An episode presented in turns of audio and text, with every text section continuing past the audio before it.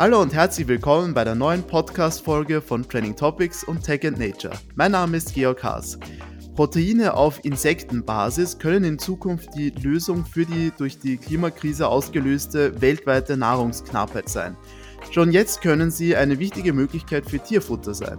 An vorderster Front in diesem Bereich befindet sich das österreichische Jungunternehmen Living Farms, das seit vielen Jahren an Insektenfarmen arbeitet, die die Zucht von schwarzen Soldatenfliegenlarven im industriellen Maßstab ermöglichen sollen.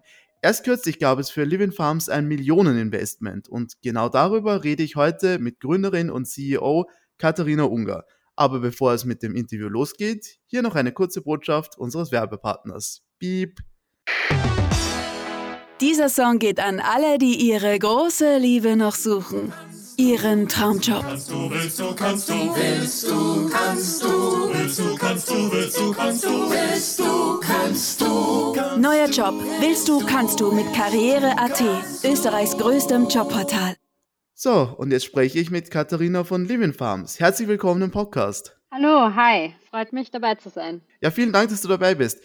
Als erstes, für diejenigen, die es noch nicht wissen, kannst du kurz erklären, was genau macht Living Farms? Living Farms baut industrielle Anlagen für die Insektenmast, um genauer zu sein, äh, die Mast der schwarzen Soldatenfliegenlarve und äh, Kapseln an Babylarven, also Junglarven, äh, die wir durch ganz Europa verschicken, um diese Mastanlagen zu betreiben. Das Endresultat sind dann Proteinmehlfette und Fette der schwarzen Soldatenfliegenlarve für Tierfutterapplikationen sowie Dünger für die Landwirtschaft und für den Gartenbau.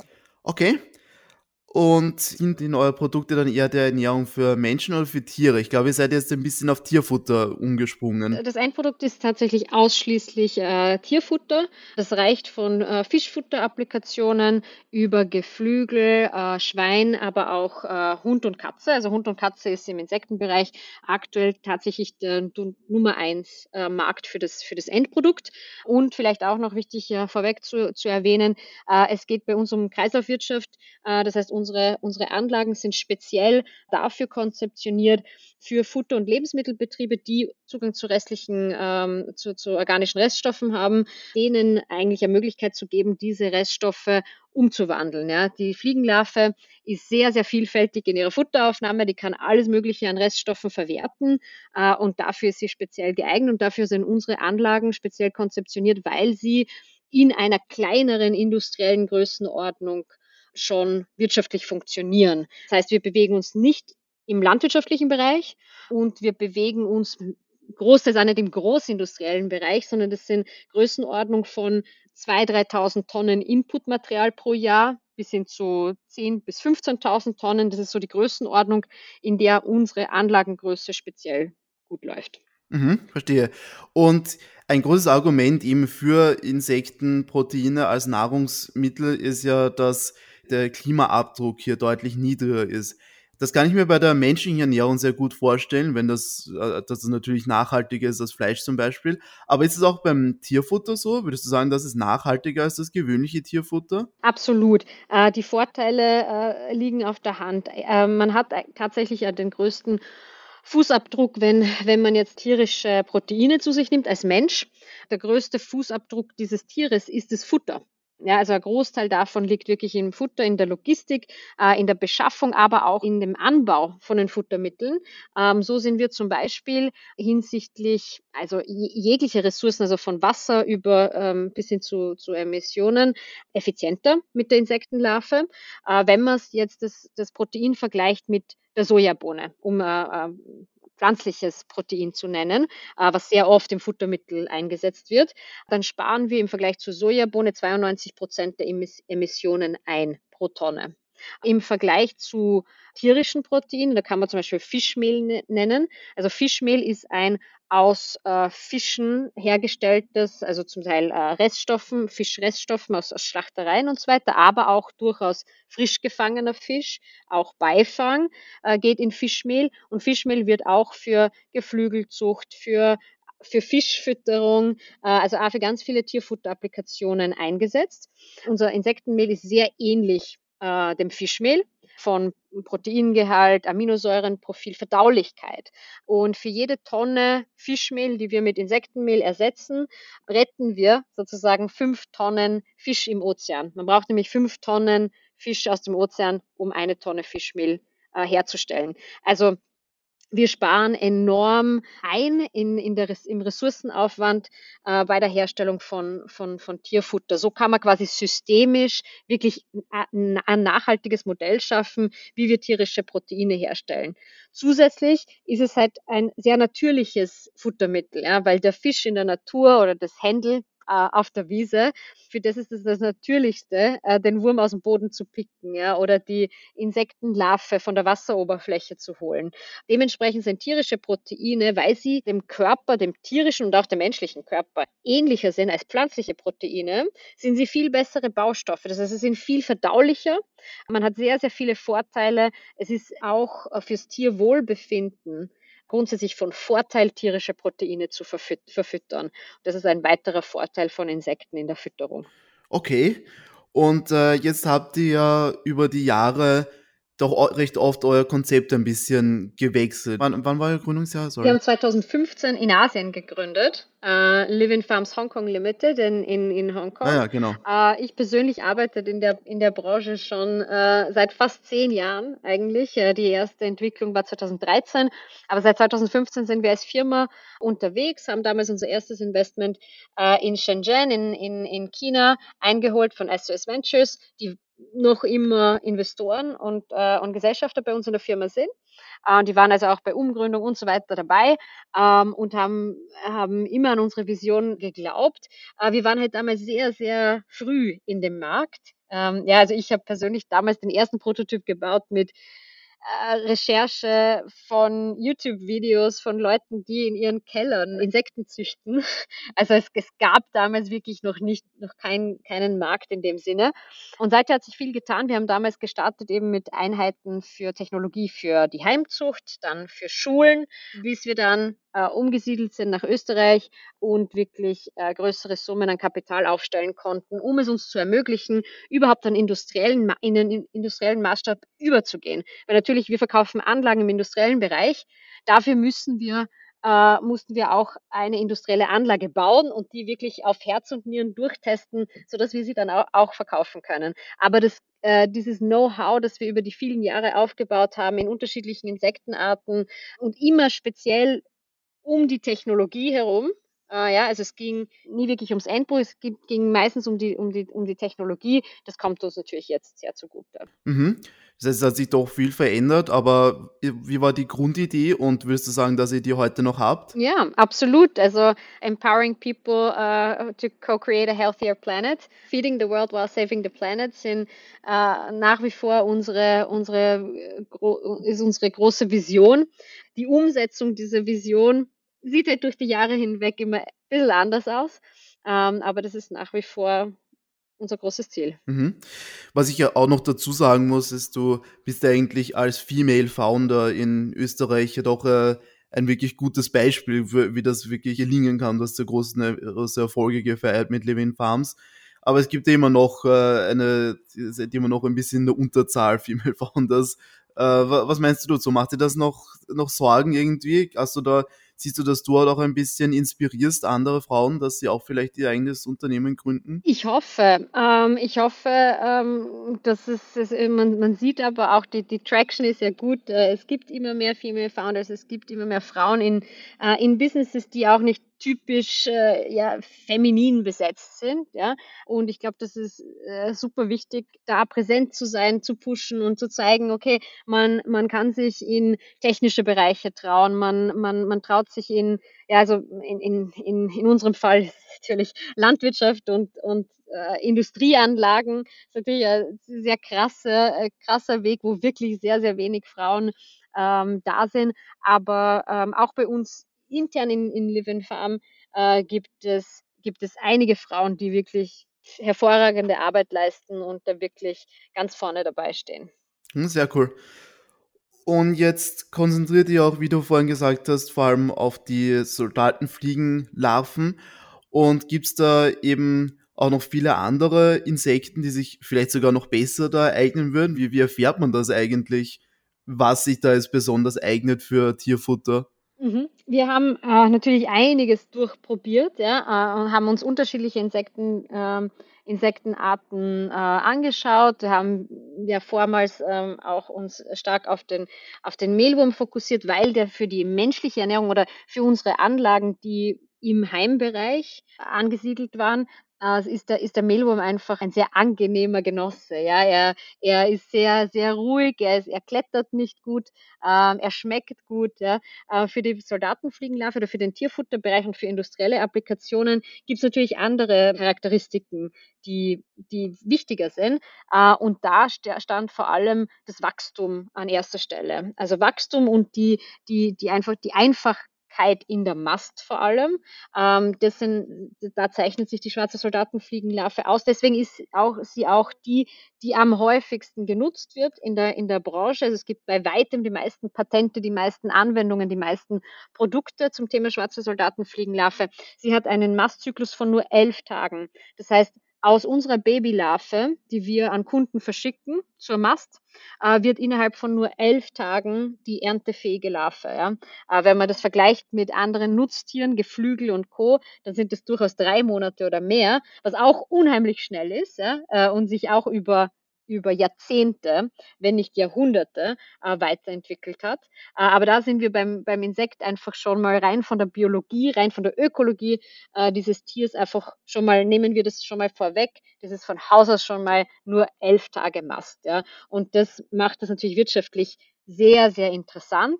Äh, und dann natürlich Protein, Aminosäuregehalt und so weiter sind natürlich ganz, ganz ausschlaggebend äh, für die Nutzung im Tierfutterbereich. Verstehe. Und jetzt habt ihr eine richtig große Produktionsanlage in Wien aufgebaut. Kannst du uns kurz dazu was erzählen? Wie funktioniert das dort genau? Da wird ja viel Automatisierung eingesetzt, richtig? Mhm. Also äh, genau, wir haben in Wien-Simmering eine Demonstrationsanlage. Das heißt, diese Demonstrationsanlage ist eigentlich die die so ziemlich kleinste Anlage, die wir für Kunden umsetzen. Ähm, die kann im Jahr äh, circa 3000 Tonnen äh, frische, frisches Material verwerten als Input. Äh, dieser Input ist bei Kunden zum Beispiel Kartoffel, Reste aus der Produktion, also aus der Pommesproduktion zum Beispiel, fallen Kartoffel, Kartoffelreste an. Die werden dann ähm, ähm, von unserer Biologieabteilung zu einem Futter formuliert. Das heißt, da nur, kommen nur andere Substanzen hinzu, weil ein gutes Insektenfutter ist, hat immer eine Nährstoffkomponente, aber auch eine Texturkomponente, weil die Larven ja in ihrem äh, in diesem Futter leben. Ja, also die müssen sie ja dort durchbewegen können und wohlfühlen. Und ähm, dieser Input ähm, ist bei, bei uns wird auf Getreidenebenprodukten ähm, und Altbackwaren äh, gefüttert. In, in, hier in Simmering. Äh, wir füttern das ein. Äh, das geht durch eine ähm, robotische Tray-Handling-Maschine, äh, also durch einen Robot mehr oder weniger, der palettengroße Behälter ähm, manipuliert ähm, wo das Futter eindosiert wird. Äh, das wird konditioniert, das wird gemischt, wird dann eindosiert, dann werden Babylarven draufgesetzt. Äh, und dann geht das Ganze in ein klimatisiertes Palettenregallager, ähm, wo die Larven dann elf Tage lang gemästet werden ähm, und geht dann wieder mit einem, ähm, bei uns ist es, ist es semi-manuell das System, bei Kunden vor Ort automatisiert. Bei uns, warum bei uns äh, semi-manuell? Äh, weil wir viele Sachen manipulieren müssen, weil wir ja an dieser Anlage auch weiterbauen, weiterentwickeln und für Kunden Dinge umsetzen. Das heißt, ähm, bei uns wird es mit dem Stapler ähm, aus dem Lager wieder rausgeholt, wenn sie fertig sind, wieder zum Roboter gebracht, der erntet das ganze Material, also leert es aus ähm, befüllt es dann wieder neu. Ja? Und das geerntete Material geht durch einen Sieb. Ähm, das, da wird die Larve vom Restsubstrat und vom Kot getrennt. Äh, Kot und Restsubstrat wird getrocknet und pelletiert. Das wird dann pelletierter Dünger. Gibt es aktuell im Lagerhaus als unter der Marke Wurmgold äh, zu kaufen. Insektendünger. Ähm, und die frische Larve, äh, die geht weiter in äh, die Trocknung, dann in eine Presse und in eine Mühle. Das heißt, dort entsteht dann entfettetes Proteinmehl und Fett. Und das ist eben die An für Anwendungen im, im Tierfutterbereich. Mhm. Wie sterben die Insekten, wenn ich das so brutal fragen darf? In der Trocknung oder in der Presse? Bei uns sterben sie ähm, durch, durch einen ganz schnellen Hitzetod kurz vor der Trocknung. Mhm, okay. Und das äh, Produkt, das dann dabei rauskommt, ist eben sowas wie ein Insektenmehl quasi. Das ist ein Insektenmehl, ja. Das hat äh, ganz einen geringen Restfettgehalt. Damit ist es äh, ein Jahr lagerfähig äh, und hat ein über, über 60 Prozent äh, Proteingehalt. Und äh, damit ist es, ähm, ist es sehr attraktiv ähm, im, im, im Markt für eben Hunde, Katzenfutter, Geflügel, Schwein und Fisch. Okay. Und wo bekommt ihr am Anfang die Larven her? Unsere Larven haben wir aus äh, ganz verschiedenen Quellen äh, bezogen. Wir haben äh, zum Teil ein israelisches Erbgut, sagen wir Strain. Ja? Ähm, wir haben ähm, ähm, deutsche äh, Soldatenfliegenlarven ähm, erhalten. Wir haben aus unterschiedlichen ähm, Partnerbetrieben mehr oder weniger unser Ursprungsmaterial erhalten und haben unseren eigenen, äh, quasi unsere eigene Genetik, also unsere, unsere eigene Mischung, äh, unsere eigene Sorte an schwarze Soldatenfliegenlarven gezüchtet aus dem Material, äh, die wir hier auch weiter reproduzieren. Äh, ich muss dazu sagen, unser, unser, vielleicht ist das auch für, für manche Hörer die nicht so aus dem, aus dem landwirtschaftlichen Bereich kommen oder aus dem industriellen Bereich. Sehr interessant das ist, wir, es, unser Modell ähnelt, ich würde sagen, wenn ich es umlegen müsste, dann würde ich sagen, es ist wie ein industrielles Nespresso-Modell. Ja? Wir verkaufen die Maschine und wir verkaufen die Kapsel. Äh, die, in dieser Kapsel, dieser ganz genaue Dosierung, grammweise, von diesen Babylarven. Äh, diese Babylarven sind so klein, dass man sie mit dem, mit dem freien Auge nur als kleine weiße Pünktchen äh, wahrnehmen kann. Das ist sehr, sehr sensibel, die, die Reproduktion, also wie sie aus diesen Eiern, aus, aus den Fliegeneiern rausschlüpfen. Ja? Sehr äh, sensibler Prozess, äh, den wir in-house bei uns machen und optimiert haben, sodass wir wirklich ganz grammgenau dosieren können äh, und die abpacken können. Und wir haben ein, ein, eine Methode entwickelt, mit der wir diese Babylarven frisch halten können die fallen in ein Koma in dieser Kapsel und dann stoppt ihre Entwicklung. Äh, während sie in diesem Koma quasi sind, werden sie verschickt äh, von gängigen Kurierdiensten in ganz Europa. Also wir haben Kunden in ganz Europa. Die Larve braucht dann maximal fünf Tage zum Kunden, maximal, meistens zwei bis drei. Und wenn sie dann beim Kunden vor Ort ist, dann nimmt er sie aus der Verpackung raus. Die kommt auf, kriegt wieder wieder Sauerstoff. Die Kapsel wird geöffnet durch das, dass die Larve Sauerstoff bekommt und, äh, und, und höhere Temperaturen, wird der Metabolismus angeregt. Die Larve wird auf das Substrat angesetzt, das der Kunde vor Ort hat. Und dann geht das Wachstum los. Das heißt, der Kunde hat immer eine frisch geschlüpfte äh, Larve, die seine Maschine, seine Anlage, die von uns geliefert wird, einsetzt. Und damit kann der Kunde ähm, ein ganz klares Ziel verfolgen. Und zwar auf seinen Reststoffen, mit denen er bisher Verluste macht normalerweise, wo er aktiv Geld dafür ausgibt, die loszuwerden, die verwandelt er zu Umsätzen, indem er unsere Kapseln einsetzt und unsere Maschine, ähm, die alles eigentlich für ihn automatisiert abwickeln. Und hinten, das ist quasi eine Blackbox, ja, hinten raus äh, kommt dann das Mehl und das Fett, das er wieder verkaufen kann. Okay. Und jetzt nur nochmal zur Produktionsanlage. Wie kann ich mir denn das vorstellen? Ist das sehr laut da oder ist das irgendwie ein starker Geruch dort? Wie ist, wie ist das so sensorisch, die Eindrücke von so einer Anlage? Ja, man kann gern bei uns vorbeikommen natürlich. Das ist ja eine Demonstrationsanlage. Es ist nicht so allgemein öffentlich zugänglich natürlich, aber man kann sich einen Termin mit uns ausmachen und das Ganze besichtigen. Es ist eine industrielle Anlage. Das heißt natürlich, äh, und wir züchten hier Tiere, ja. Das heißt, natürlich gibt es gewisse Gerüche, ja, die jetzt aber, die von die von unterschiedlichen Personen auch sehr unterschiedlich wahrgenommen werden, muss man sagen. Aber wir haben 20 Mitarbeiter vor Ort, die alle, also das Team ist alles total in Ordnung damit ja, und kommen eigentlich großteils nicht aus der Landwirtschaft oder aus sonstigen. Also ich würde sagen, es hält sich sehr in Grenzen. Es gibt natürlich Gerüche von Futter, von den Larven. Ich würde sagen, es ist, es ähnelt in gewissen Bereichen der Anlage vielleicht ein bisschen einer, einer Zoohandlung, ja, oder, äh, oder vielleicht ein bisschen am, am Hasenstall oder, oder Hühnerstall, ah, ja. ja. so ein Sägemehlgeruch ein bisschen genau, so. Ja. Ähm, ansonsten ähm, ist die Anlage auch nicht übermäßig laut. Wir haben natürlich einen Pelletierer, wir haben äh, industrielle äh, Separieranlagen und so weiter, aber auch der, der, der Lärm hält sich in Grenzen. Ja. Es ist einfach ein, ein produzierender Betrieb hier vor Ort. Okay, und jetzt kommen wir zu dem neuen Investment, das ihr bekommen habt. Herzlichen Glückwunsch dazu. Danke. Und wie hoch war es denn jetzt genau und wer hat sich alle beteiligt? Wir haben äh, ein Investment von 6 Millionen bekommen. Das war ein, unsere Series A ähm, und wurde geleitet von Peter Lürsen. Mhm, sehr cool. Und was macht ihr jetzt mit dem neuen Kapital? Mit dem neuen Kapital ähm, bauen wir unsere Anlage weiter aus, vor allem hin, hinsichtlich der Schlüpflingszucht, also diese Seedlings, diese Babylarven, ähm, die wir züchten und die wir, äh, die wir vertreiben. Da haben wir sehr große äh, Kundenanfragen, die wir, die wir zum Teil jetzt äh, noch überhaupt nicht bedienen können. Ja, das heißt, wir bauen hier aus, äh, um äh, unsere Kundenwünsche befriedigen zu können und noch mehr Kunden onboarden zu können.